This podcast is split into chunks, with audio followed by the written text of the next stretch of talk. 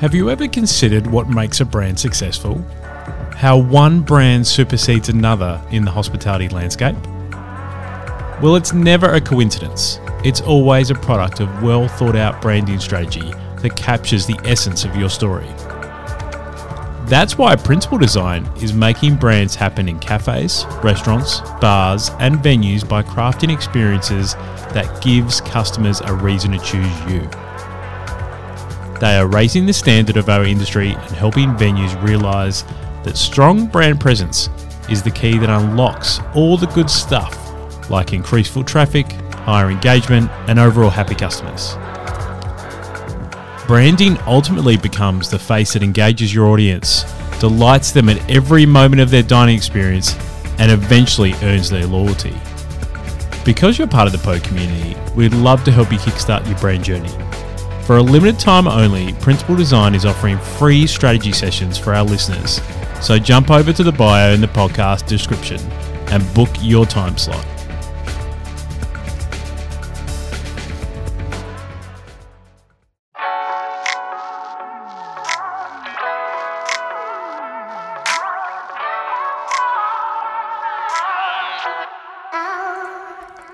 Welcome to another episode of Principle of Hospitality, the podcast.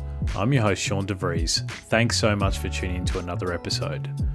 Principle of Hospitality has been developed to tell the stories of professionals within the dynamic world of hospitality. We're straight talking, ethically minded, and a reliable online source of inspiration and information for people in the hospitality industry. Now, with today's podcast. This podcast has been a long time coming. Over the last couple of months, I've convinced our next two guests to come on the podcast to be one of the last episodes of 2022. Emma Rat and Darren both work for Homegrown Drinks here in Melbourne, part of the Worksmith Group. And this is going to be a fantastic podcast because we're going to talk about everything to do in the bar industry in their career, what legacy they want to leave, and how to keep yourself safe and well in a hospitality environment moving forward just a fantastic conversation. So let's get into it. Maybe Emma, if I start with you, if that's okay. Yep, sure. Um, so I moved out of my family home at 16. I grew up in the countryside, uh, and then I moved to Liverpool, a big old city. Um, and realized that I can earn money really quickly and people will love me because I give them drinks. So, yeah, I started out in this pub, huge pub called Edwards um, from the age of 18 and one of my many other bar jobs. Um, and then, yeah, just kind of fell into it um, and then got a management role pretty quickly in my career. Right. And from there, I've worked in cocktail bar after cocktail bar, discovered that there are these amazing things called cosmopolitans. And I'm like, oh my God, that's so cool. I want to learn how to make it. Um, but yeah, and 21 years later, here I am. When did you come to Australia? Um, about 10 years ago. So I was working for Difford's Guide, um, which is a really good cocktail book um, and website with lots of information um, for the whole industry. Um, but I had the opportunity to move over here and work in a little bar called the Everleigh because the owner, Michael, had I'd once served him in another bar I was working in in London called Milk and Honey, and then I was here on holiday, and he remembered me four years later, and he was like, "Hey, do you want to move over? I've got a job if you want it." And I was like, "Yes, please." so yeah, here I am. wow, eh? Um, what about what about you, Daz? Uh, many many years ago, I was hungover on the couch on a Saturday night, and this is like I was I think I was pre I was 18 or 19 and my friend's older brother managed a bar in Adelaide and so every time that they were short of glassy someone from our like younger friendship group would get the call up and I had nothing to do that night and so I just thought like well why not? Like I if anything like I'll just make some quick bucks and I'll get rid of my hangover and it'll be fine. and within about half an hour, I was just like sold on this lifestyle of like the energy, the, you know, watching the bartenders work, watching them like make people drinks, make them like sort of like make these, have these memorable experiences. Um, and then after work, we all went to a nightclub and got like absolutely pissed. And I was like, this is a great way to spend a weekend. Like, you know, you're literally making people's nights, you're part of people's memories. And then you get to go to a club, you get to skip the queue, you get served first, and like you're just having the time of your life, and it's amazing. Mm. And so I kind of like finished my trade and then I worked in Adelaide for a while. I always wanted to go to New York or London. Um, New York harder because you can't get that visa, that, that working Mhm. holiday visa.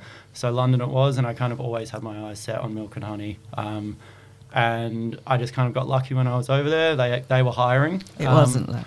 it was luck. At that stage, it was definitely luck.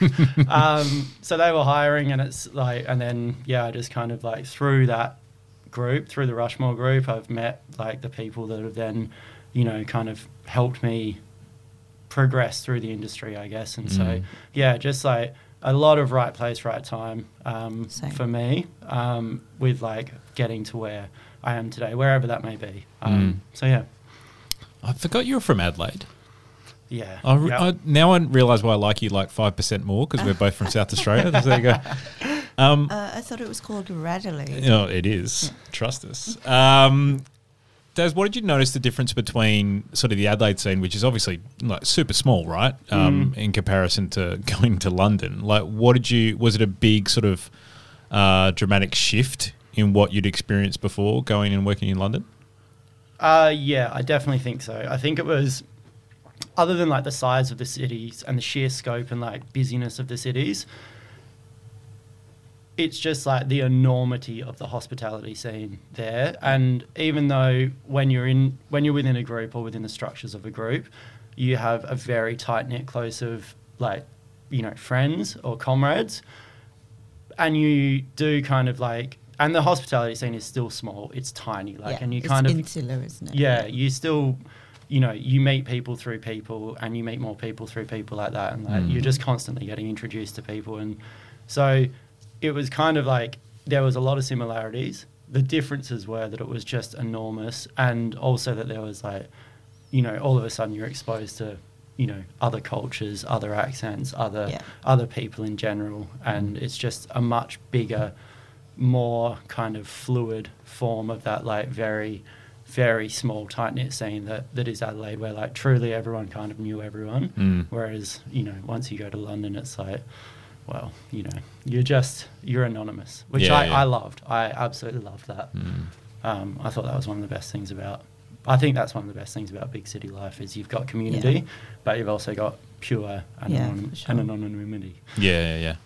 What about you, Emma? Like going in reverse, like coming from coming from the UK and then and then coming to a place like Australia, especially in Melbourne. Like, did you sort of see the opposite, where it was sort of smaller? For sure. I absolutely loved it. Um, I loved living in Liverpool.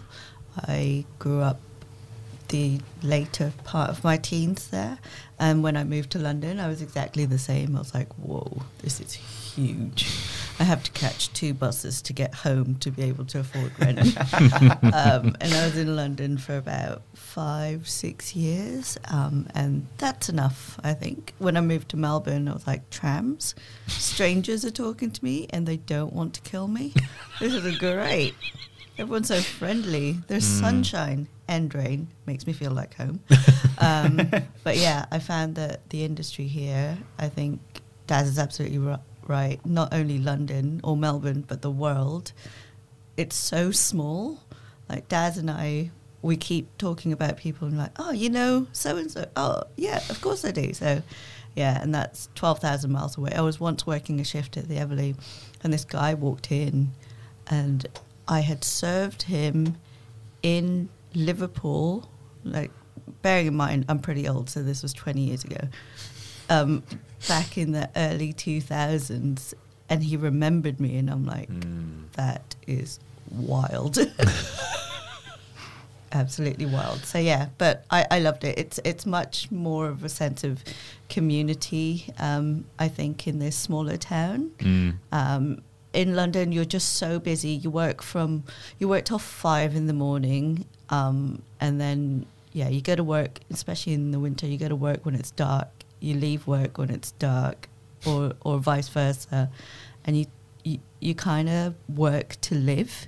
Mm. Um, whereas in Melbourne, I can afford to do things, go to Healesville at the weekend and have a really jolly good time. Um, so yeah, absolutely loved it. Mm. Never going back. Sorry, London. We're happy to have you for sure. Um, did either of you ever think about going to another part of the industry? Like I've had Jets Langlands on before. Recently, we talked about her starting out in the bar scene, but then going to the coffee scene because she felt that was more a safer place for her and a place that she wanted to work and a part of the industry she felt more comfortable in. But was it was it always going to be bars for both of you? Maybe Emma, if I start with you. yeah, for sure. It's always going to be bars. Um, I I have flitted between drinks and food. Um, I've managed restaurants, and as, as much as and as fun as it is to run a restaurant, there's something about w- working within the bar scene that is just it's.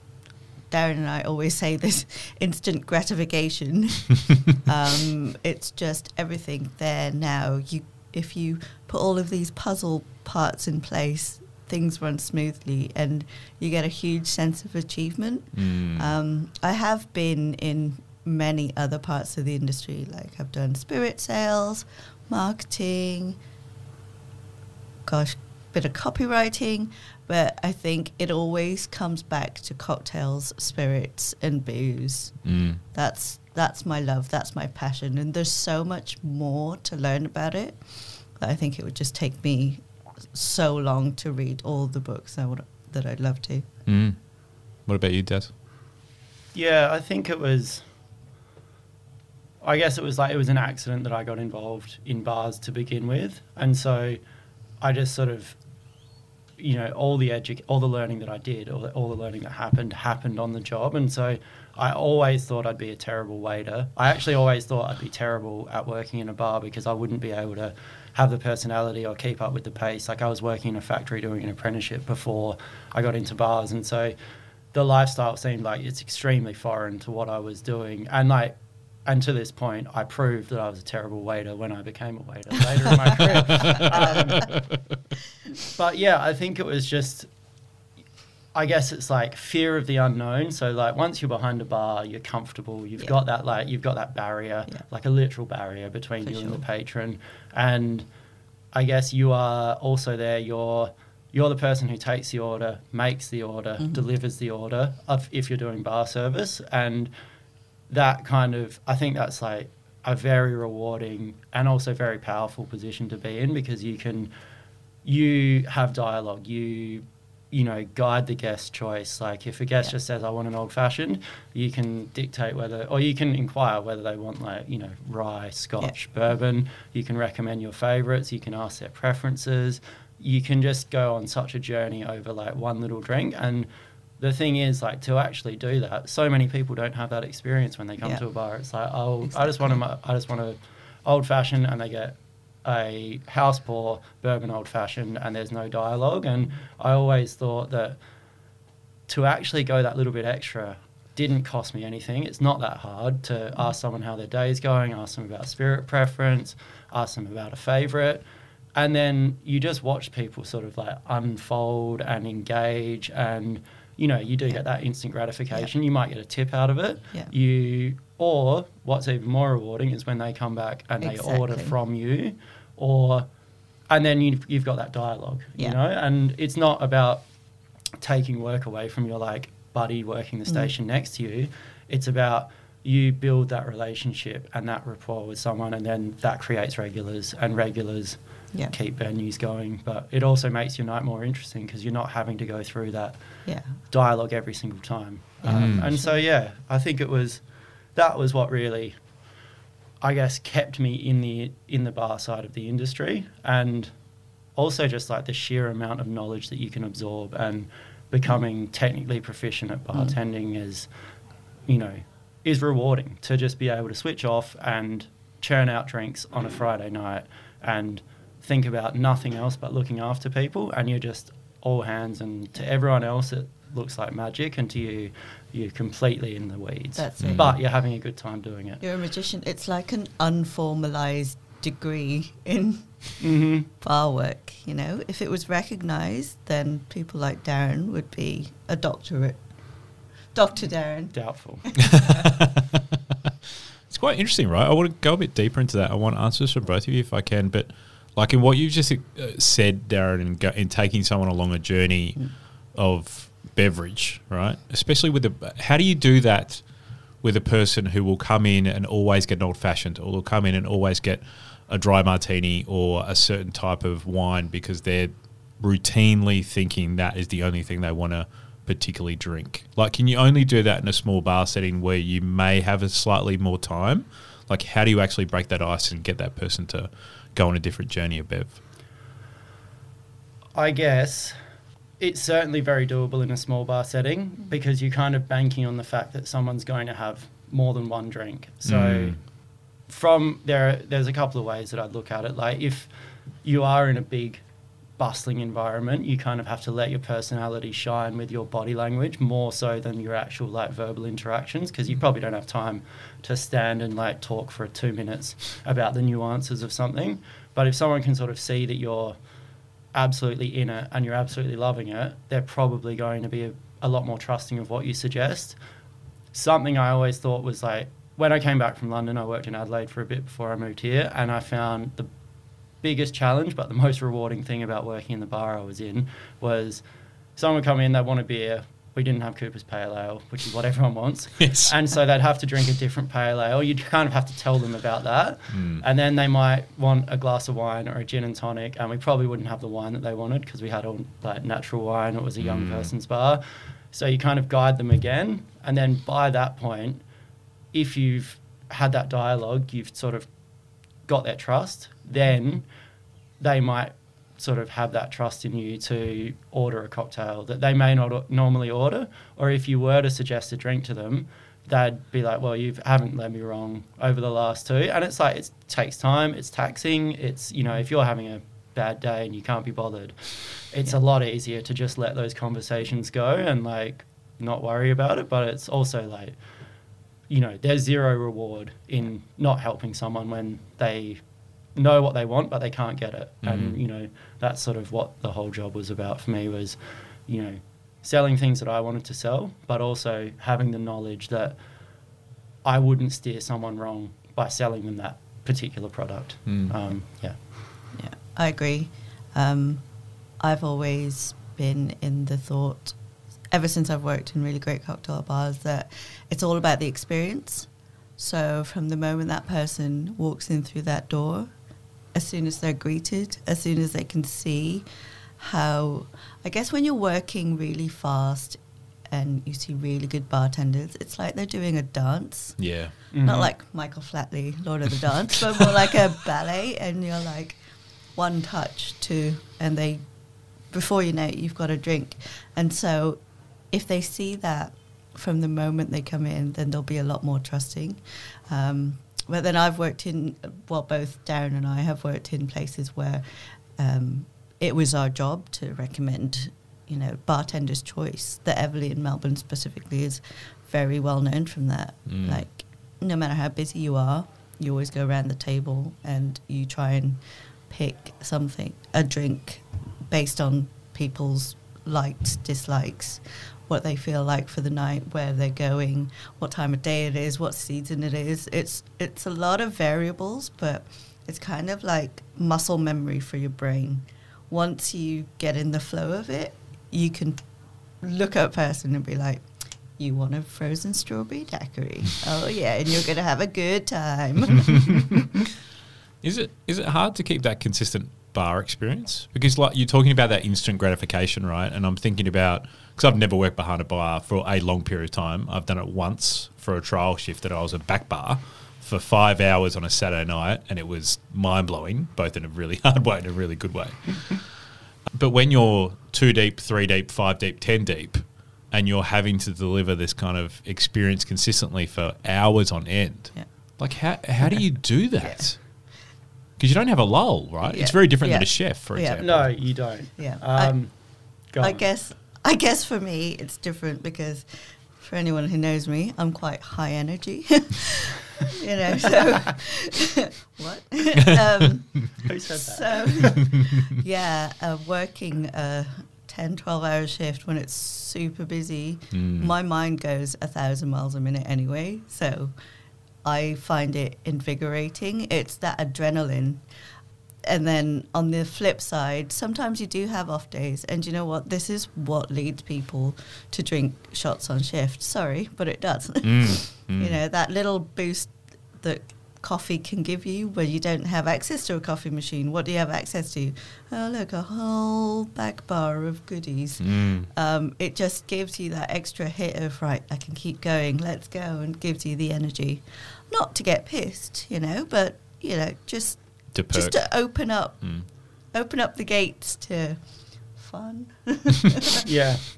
I guess for me, it's about that like economy of movement and that ballet that Emma was talking about. And it's like, you know, trying to serve multiple people at once, put rounds up at the same time.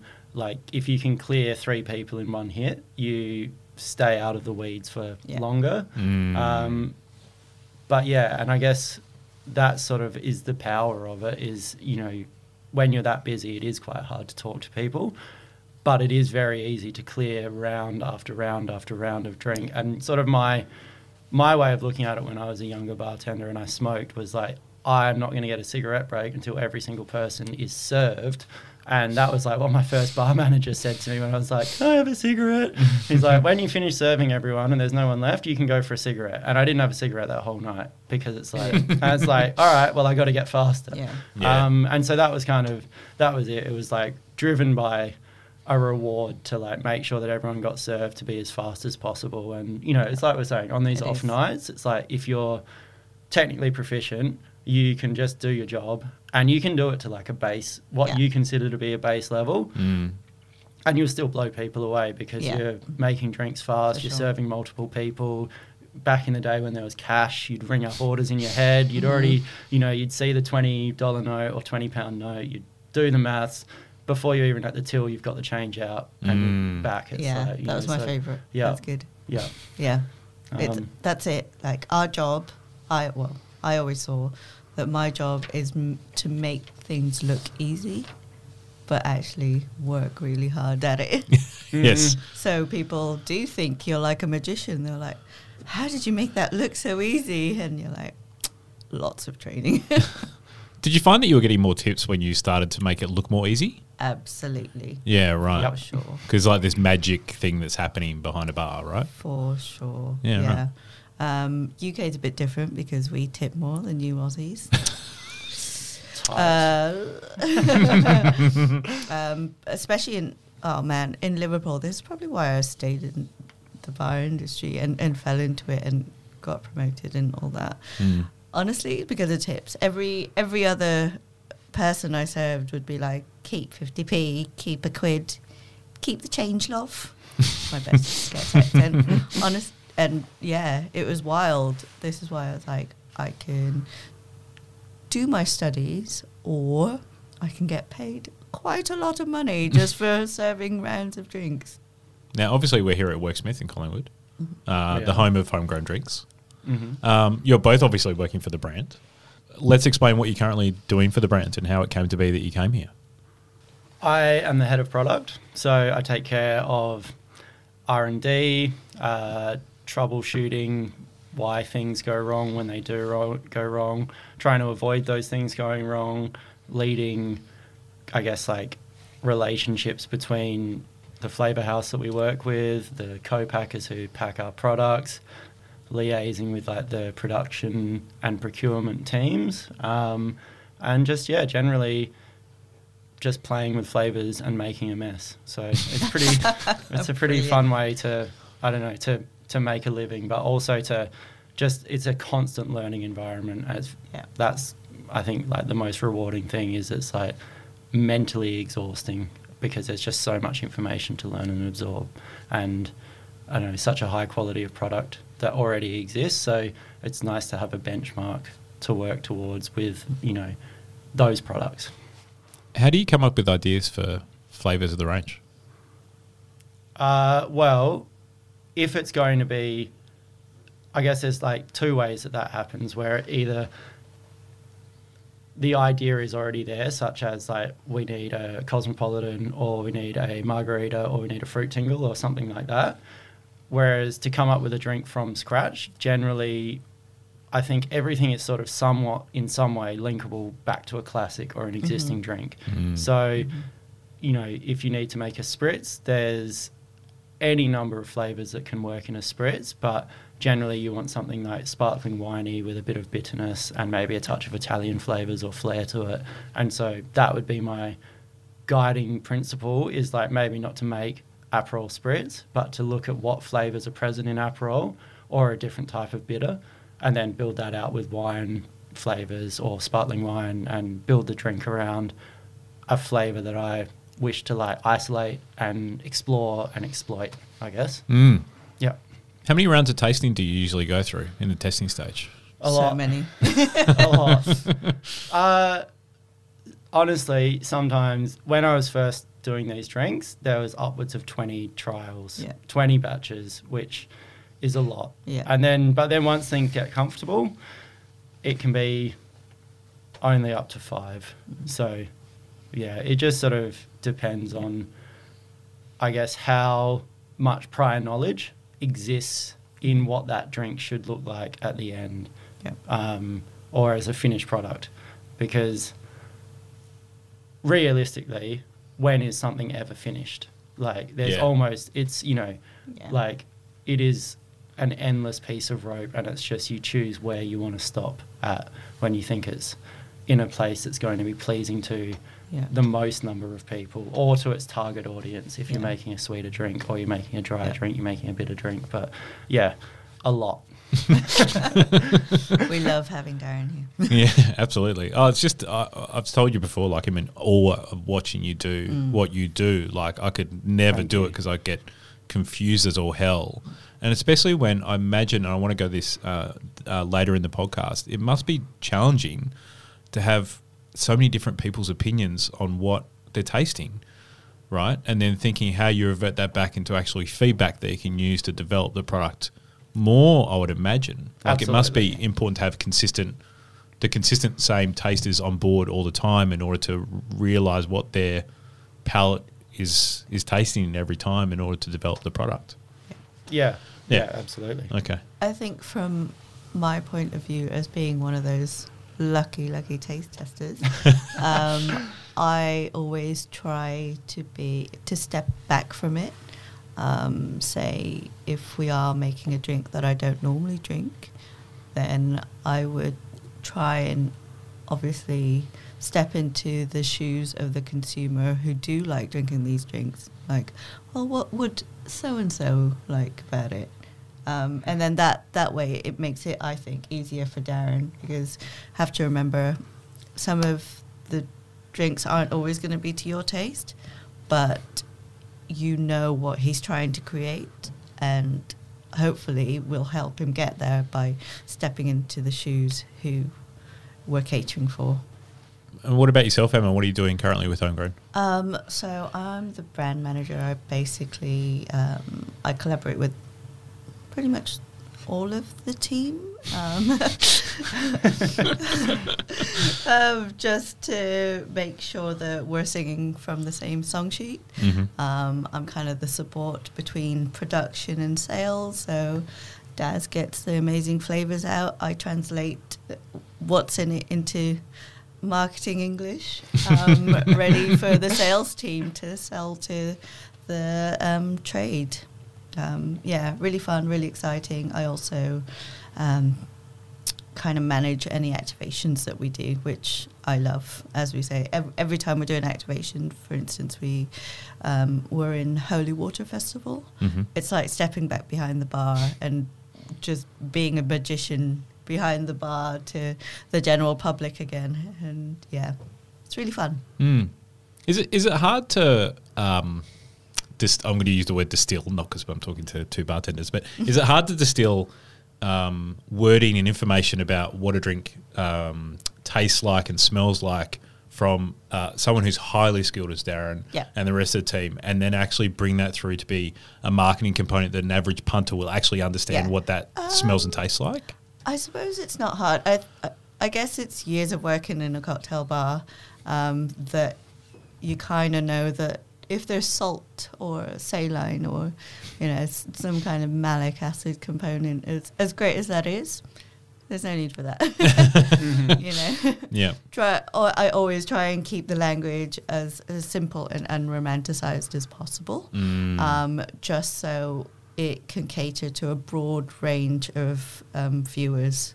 So we're basically, especially with the homegrown products, try and put what's in the drink, but the main components, any any flavors that kind of enhance the palate or the mouthfeel, they're probably not needed because that that'll just confuse um, consumers. So, Mm. Yeah. So try and use words like sweet and sour and dry and those kind of things, or you don't go to Well, that I level. don't, no, not even that level. Try and stick to just the main flavor components with the odd, say, tropical fruit if it's needed. Yes. Um, but yeah, I would never. I'd always steer clear of words like sour or um, sugar as a component Right. because they always bring connotations in your head that oh god, I don't like sour things or oh sugar. Why would I drink sugar? um, you know, you're not there to remind them that it's like nine tablespoons of sugar in a can of Coke. You know, Yeah. Yeah. Exactly. Try and keep it as unromanticized as possible, but straight to the point, but still have a, a little bit of flair of um, marketing speak. Mm. Okay. Let's talk about automation in the bar industry.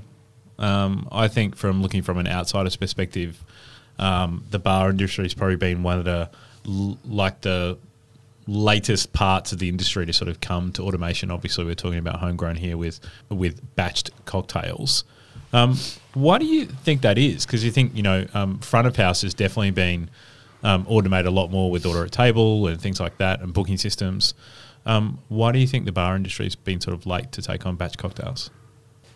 I'm honestly, I think I'm not really sure. I think it's a great question. I think it's one of those things that you sort of need someone to push you off the cliff, and once you do it, like you'll never go back. Like I remember the first time that I used batch cocktails, which was in the UK back in 2015. It was just after working at Milk, where we mm-hmm. never batched anything, mm. and the bar we went into working with uh, Ryan Chetty and Iain Griffiths at Dandelyan, sort of everything was batched. And so, like, at that time, it was like, this is a joke. Like, we don't even, we buy our sugar syrup in, we batch our mm. cocktails. Like, this is, this isn't bartending. Yeah. And then it's like, all it takes is you to run out of a batch on a busy Saturday night and you have to make a drink that you were put, touching two bottles for. You have to touch that bottle, touch six bottles. And it's like, this isn't dumb. This is like, you know, Smart. everything I've done before is dumb. Right? You know, it's like I'm an idiot. Yeah. right. Um, and so I think you kind of need that like Yeah. that realization of you know it just makes your life easier. It makes the guest experience better. Like you know we're not talking about they don't they're not missing out on the theatre of you mixing a drink. It actually just gives you time to engage with them more. It gets drinks in hands quicker. Like, because I mean, also like, there's only a small number of people who sit at the bar in most cocktail bars. Everyone else is sitting at a table, Mm. and so they're just there talking with their friends, Yeah. like not seeing the action. So, like, if I'm not like, even if I'm sitting at a bar, like, drinks quicker. Yeah. you Yeah. know? Yeah. Like I'd rather a drink in my hand faster Yeah. than seeing the f- full theatre of someone Yeah. touching Um, eight bottles. Yeah, you know? I agree. I think it's also, um, try, I guess, when people think of batch cocktails, or or the people, the wider wider audience of the bar industry, um, the people in the top of the game, know that it's amazing, right? Um, and it's like with any trend, it'll take a while. Like I was saying earlier, look at clear ice blocks. Who would have ever thought that every bar in Melbourne would have a clear ice block and care about it? We won't get into the ice debate yet. Not Karen. yet. Oh, Not wait. yet. Were we going to have that Wait, discussion in the whoa, whoa, podcast? whoa. Okay. Um, but yeah, it's like any any trend. It'll take a while, and also we're tr- you still got to uncouple people's thoughts of when you think of batch cocktails, you think of TGI Fridays, sour mix, like pre-mixed mm, not always top quality cocktails that say you would get in a supermarket of the times of what we call the dark ages of the cocktails around the 60s and 70s when Mm. everyone was everything was um, m- super processed um, so yeah it'll just take a while but i think honestly i think that covid's helped. Like every every bar had to out of necessity and it's getting there and you can see a lot of drinks brands moving that way but they don't always have the expertise of someone like darren. That's why i think um, with homegrown sorry for the plug um, that's why i think we're kind of market leaders in that way you know? It's like a drinks brand trying to create a craft drink but without the craft credentials. Mm. we are trying to we are creating um, pre-batched cocktails not rtds not a vodka cruiser nothing wrong with a vodka cruiser guava delicious. Um, but we are making bar standard top end bar standard pre-batch cocktails and as daz was saying earlier we've tested and tested and tested and he's tweaked and tweaked and tweaked until they're all i think they're all pretty perfect Mm, I totally agree.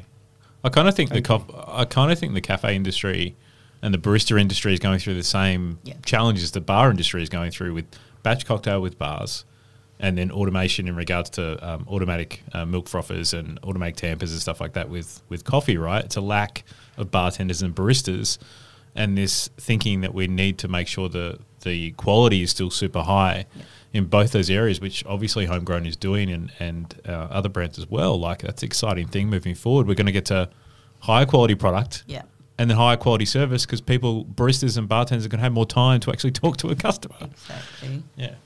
Let's talk about why someone would want to join the industry right now. Like Emma, you said, you know, five o'clock, you know, finishing times, um, challenging, loud venues. Like I haven't been behind the bar very much, but I've definitely been on the other side of the bar getting a drink. Um, I don't envy what you guys have done. Um, like it, it must be extremely challenging.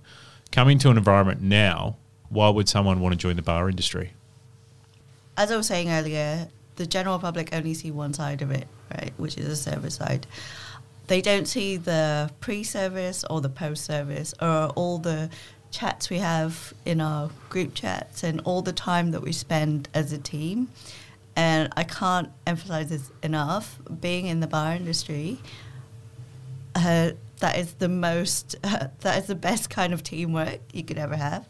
It's like being in the army, but not so regimented. You know, Mm. you you never you never leave a man behind. you go into battle every night, but it's so rewarding at the end of the night, and you've been five deep, and that you've had the busiest night of the year, and you crack open that end of shift beer, and you're like, guys, that was amazing. well done, everyone. It's Mm. like being in a sports team. That's that's how I see it anyway. Um, and you, for not me, but for someone who is quite shy, um, it really p- helps bring you out of your shell. You know that bar is like a barrier that when you're a young 18 year old don't really talk much it kind of gives you that skill to be more confident um, having the right mentors as well Mm. having the right management definitely helps i don't know of any under, other industry that can do that Mm. it's those life skills it teaches you empathy teaches you teamwork Uh, you get a cracking beer at the end of the day what do you want? What about you, Darren?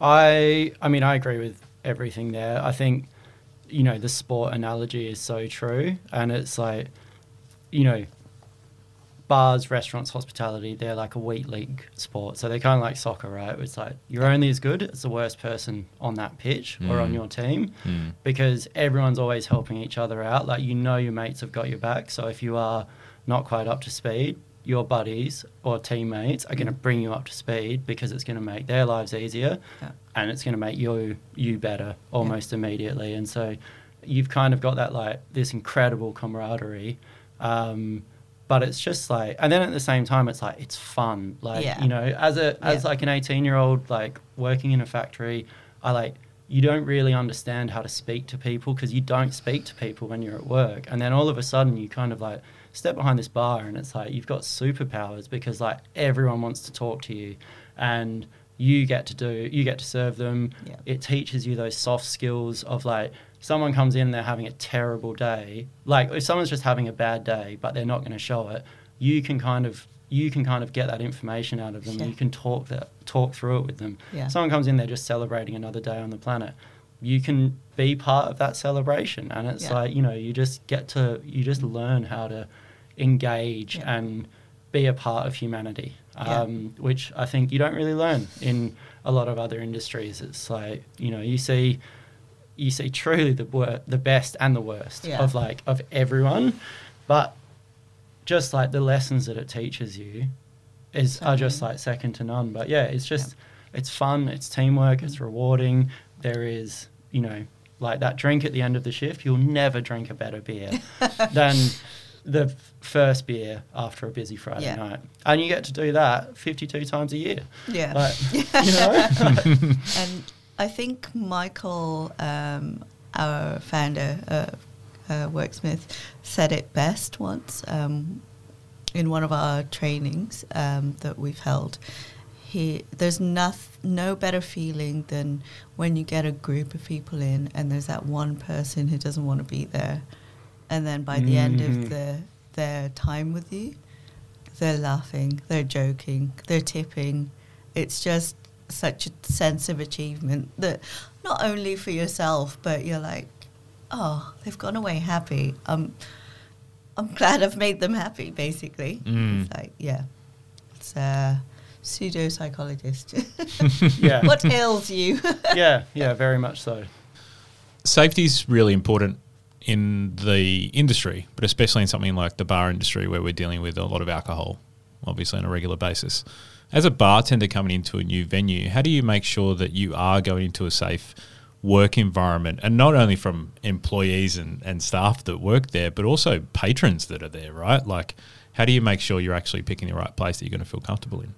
I think you develop that this sixth sense about Mm, people, about sure. places. You really learn to trust your gut Yeah. because you can see when someone's gone from being drinking to drunk to unless you're completely green, like you can you kind of see people going from just having a good time into being drunk a lot of the time and you can kind Yeah. of tell and like you see people turn from being like just drunk to like violent or dark um, Yeah. and so you very quickly learn to trust your gut and Yeah. trust your instincts about what vibes people are giving off, what kind of vibe a place is giving off. Mm. And, you know, that will not only serve you excellently later on in life, like walking into a Yeah. restaurant that you don't like the feel of.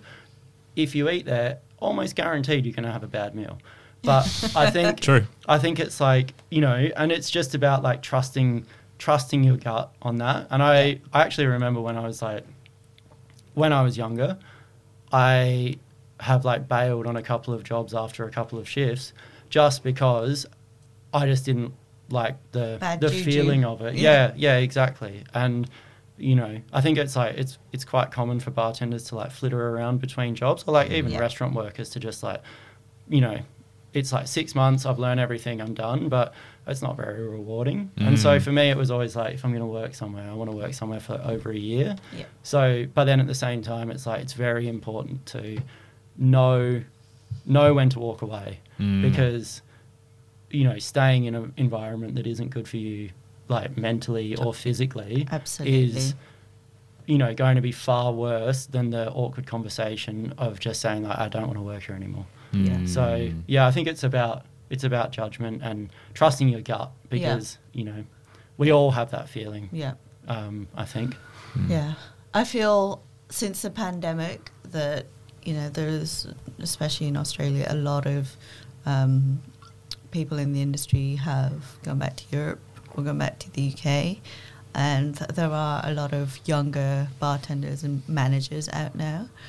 I think that is, there's RSA training, there's cocktail training. I think that's one part of the training that, that's lacking nowadays. we've been rolling around the country um, carrying out cocktail program training with our training manager Ella Nielsen, um, and this is a section that she focuses on because if you're an 18 year old shy bartender, like you don't know that that's not your job. Mm. You kind of, as it, as Daz says, it's like teamwork. So you instinctly want to try and help, but sometimes you have to remember it's not your job. Your manager is there. They're, they're your manager for a reason. They have Mm. more experience, and yeah, just learn when it's time to walk away and get some help. Um, and I find in the industry, it's really hard for people to ask for help. So I think that's another thing. It's just like, remember, i it, you're not alone in, in any of these situations. Mm. And yeah, just try and cut it off before anything worse or bad happens. What do you What do you think it is hard for people, especially in the bar industry, to ask for help? Oh, I think honestly, it's that sense of narcissism, right? I'm not saying that everyone who works in a bar is narcissistic, but when you are making cocktails and the your customers are like, "Oh my god, how'd you do that? You're so amazing!" and you're always getting all these people, you're getting tips. You're like, you can't help but get a sense of I'm untouchable. Mm. Um, I mean, I definitely. Why do you think I'm still here 21 years later? You know what I mean? It does strike your ego a bit. Mm. So, you know, with that bravado, I think people find it, they have to put on a front all the time. Especially with new bartenders now, I would say, know that you don't have to do that. You really don't. like, yeah, there's there's support everywhere. Is it hard to know when to stop drinking? Oh, When you when you've got a bar that you're working in and you're allowed to have free shots or free booze Yeah. or whatever happens, yeah. is it is it hard to know when to stop? Yes. Yes, for sure. Especially for sure. Oh, especially as a young bar- young bartender, I'd imagine, right? Absolutely. Or a 31 year old. Or I'm 36 now. Uh, I, I would say it, it took me a good 14 years to know when to stop drinking of my 21 year career. Yeah, you know? right. Definitely. It's it's hard because you're in that environment. You're like, you're in, everyone's G'ing you up and I blame the Beaufort mostly. you know, when when you're having a good time and you're partying and you're always being offered things, again, it's like asking for help. It's it's hard to be the party pooper, but I think again because of the pandemic and you know what's ha- whatever's happened in the world, um, it's a lot easier now, in my opinion, anyway. But I am I'm out of the Mm. inner circle Day to day. of the scene, Mhm, so mhm, yeah. mm. Yeah. I think people are a lot more um, conscious of looking after themselves. It's like the drinks trends at the minute. You know, people are drinking less but better. I think in the bar trend, it, they've swapped out going out and getting fucked for, oh, I've got Pilates, or let's do a Mm. team sport together, or yeah, a side hustle. Like the pandemic afforded everyone who worked in a bar to find their hobby, whether it's you know what I mean. It's Mm. whether it's uh, reading, painting, crocheting. Thank you, knitting, sewing. They'd Can't just rather. list all your I hobbies. know. well, guys, let me know. Narcissism. No, exactly. um, yeah, being away from the bar scene, it afforded bartenders time to realize, oh, there are other things aside from going out and getting fucked and getting Mm. hammered and being really hungover. I can go for a run. I've seen so many people get into running who are bartenders or, or personal trainers or, you know, getting buff. Mm. Daz, stop listing your hobbies. um, and I think it's a great movement. Oh, there's awesome. like bartender boxing, there's baseball, there's all sorts. Mm. hmm So we talked about just then cutting yourself off, but how hard is it to cut a customer off? I'd imagine that must be the hardest part of being a bartender and telling a customer no, like you've had too much, like you're not going to have any more. Like, how do you deal in that in a real setting? I mean, like it's hard, Mm. like because it's like it's kind of easy if you Yeah. don't know the person, but if Yeah. it's a regular, like Yeah, to treat that person with respect, Mm. while at the same time sort of saying like, you know, I'm gonna have to use my judgment Yeah. for your judgment, for Mm. your impaired judgment. It's like, Mm. yeah, I still, I'm still not good at doing it Mm. after 15 plus years in the industry, and I'm still uncomfortable doing it, even though I know that it's just part of the job. Yeah. Yeah. Um, But yeah, it's like for me, it's always been the hard one of the hardest things to do Yeah. because it's kind of like you're you've gone from being like this enabler, like Yes. you're literally Yeah. like yeah, drink more, you know, have a Mm. good Yeah. time, and then all of a sudden it's like actually you can't drink anymore anymore. Yeah. So yeah, sorry, here's your bill and a glass of water. Mm, Um, mm, So yeah, mm. Yeah. difficult. What about you, Emma? Yeah, I think it varies person to person. Personally, I prefer it if I know the person. I find it easier. Interesting. Um, I don't know. I seem to have an of talking to people, as in I just talk at people, and sometimes they listen. So I uh, call maybe put it down to my personality. Um, um, I don't mind it. I think um, throughout the night, if I've been serving them, I gain some kind of trust with them, um, and they know I'm quite empathetic to them. So, yeah, uh, sometimes I'll just be like, "Nope, no more," and they laugh and go, "Okay, I'll go home. See you later." um, but yeah, I think knowing them, knowing that I'm doing it because I care about them, is an easy way to um, work around it. Mm. So I was going to ask if there's a, like a script that you follow, but I think based on the answers that you both gave, it's probably just really it changes with every single Yeah. person that you're talking to, right? For sure. Definitely. Yeah. And if it's someone that I really do don't know how to handle, then you know I'll find someone else. Yes.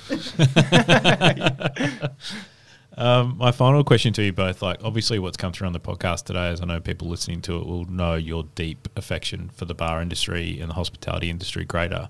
What legacy do you want to both leave the hospitality industry, but especially the bar industry as you as you're in the sort of early stages still of your career? I want to go first because Daz's answer is really good. Whereas mine's a bit very, very.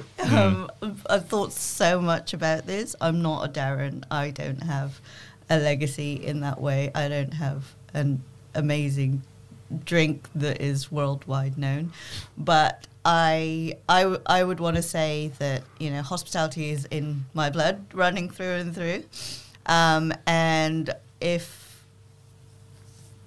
I'd like to think that everyone I've met, if not a large majority of people, when they hear my name, they will say, "Ah, she wants to help me." Um, whether that's through advice, whether it's through comforting them, whether it's through helping them get a job, or you know, in some way, or you know, even if it's just serving them a bloody good drink or having a good time. Um, that would be my legacy. Mm. Love it, Darren. I guess like the things that I hope I've left behind in a wake of, you know, until fairly recently, alcohol fueled destruction, um, would be that underneath all of that, like to care for and understand people, be it your customers, your guests, Yeah. or your Okay. teammates, like to and to like carry empathy with you. Um, it's incredibly hard. It's to do sometimes. It's incredibly taxing, but it's you know, it's humanity distilled. Like, and that's I think hospitality is you know hospitality is humanity, and then I guess to also like through that to not stop learning about anything. Like Yeah. there's always something to learn about your colleague, your guest, your chef, uh, to understand flavor um, and Yeah. balance of drinks. Um, yeah, that's that's kind of it. Is to you know I just hope that yeah there's this understanding of flavor and people and how those two things go together really well and you know you have the power to change people's lives and or to change people's nights which then changes people's lives and that changes the world Yeah. um, so yeah it's a you know it's a powerful job you Yeah. have that it often doesn't seem like it. Yeah. Mm. Yeah. I feel like everyone should spend some time working in the industry because, yeah, as Daz said, those soft skills, those personality traits, oh, you can't. That's like years of therapy right there. Hundred percent. yeah. And then you get to go to therapy and talk about it. Wait, is that not what we're doing? Yeah, that's what I'm here for. Um, well, thank you both for the memories that you have created to so many patrons over the years, uh, and I really look forward to seeing what you're both going to do in the hospitality industry and obviously the beverage industry moving forward. So, thank you both for being on the podcast today. If you want to find out more about homegrown drinks as well, it's linked up in the show notes of this podcast, so you can reach out to the team and get a sample and see what you think for your venue in Australia. Emma, Darren, thanks so much for your time. Thanks, Sean. Thanks, Sean. Thanks, Emma. Thanks, Daz.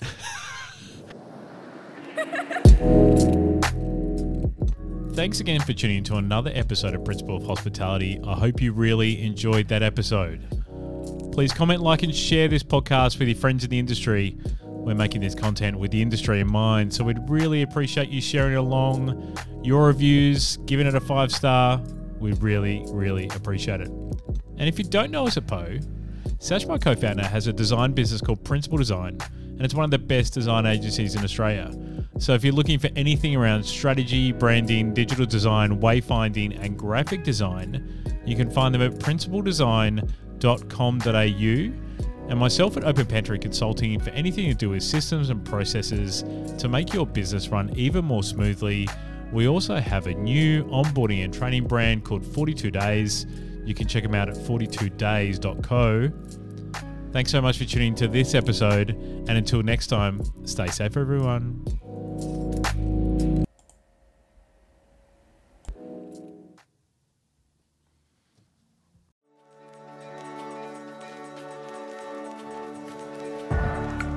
Have you ever considered what makes a brand successful? How one brand supersedes another in the hospitality landscape? Well, it's never a coincidence. It's always a product of well thought out branding strategy that captures the essence of your story. That's why Principle Design is making brands happen in cafes, restaurants, bars, and venues by crafting experiences that gives customers a reason to choose you. They are raising the standard of our industry and helping venues realize that strong brand presence is the key that unlocks all the good stuff like increased foot traffic, higher engagement, and overall happy customers. Branding ultimately becomes the face that engages your audience, delights them at every moment of their dining experience, and eventually earns their loyalty. Because you're part of the POH community, we'd love to help you kickstart your brand journey. For a limited time only, Principle Design is offering free strategy sessions for our listeners. So jump over to the bio in the podcast description and book your time slot.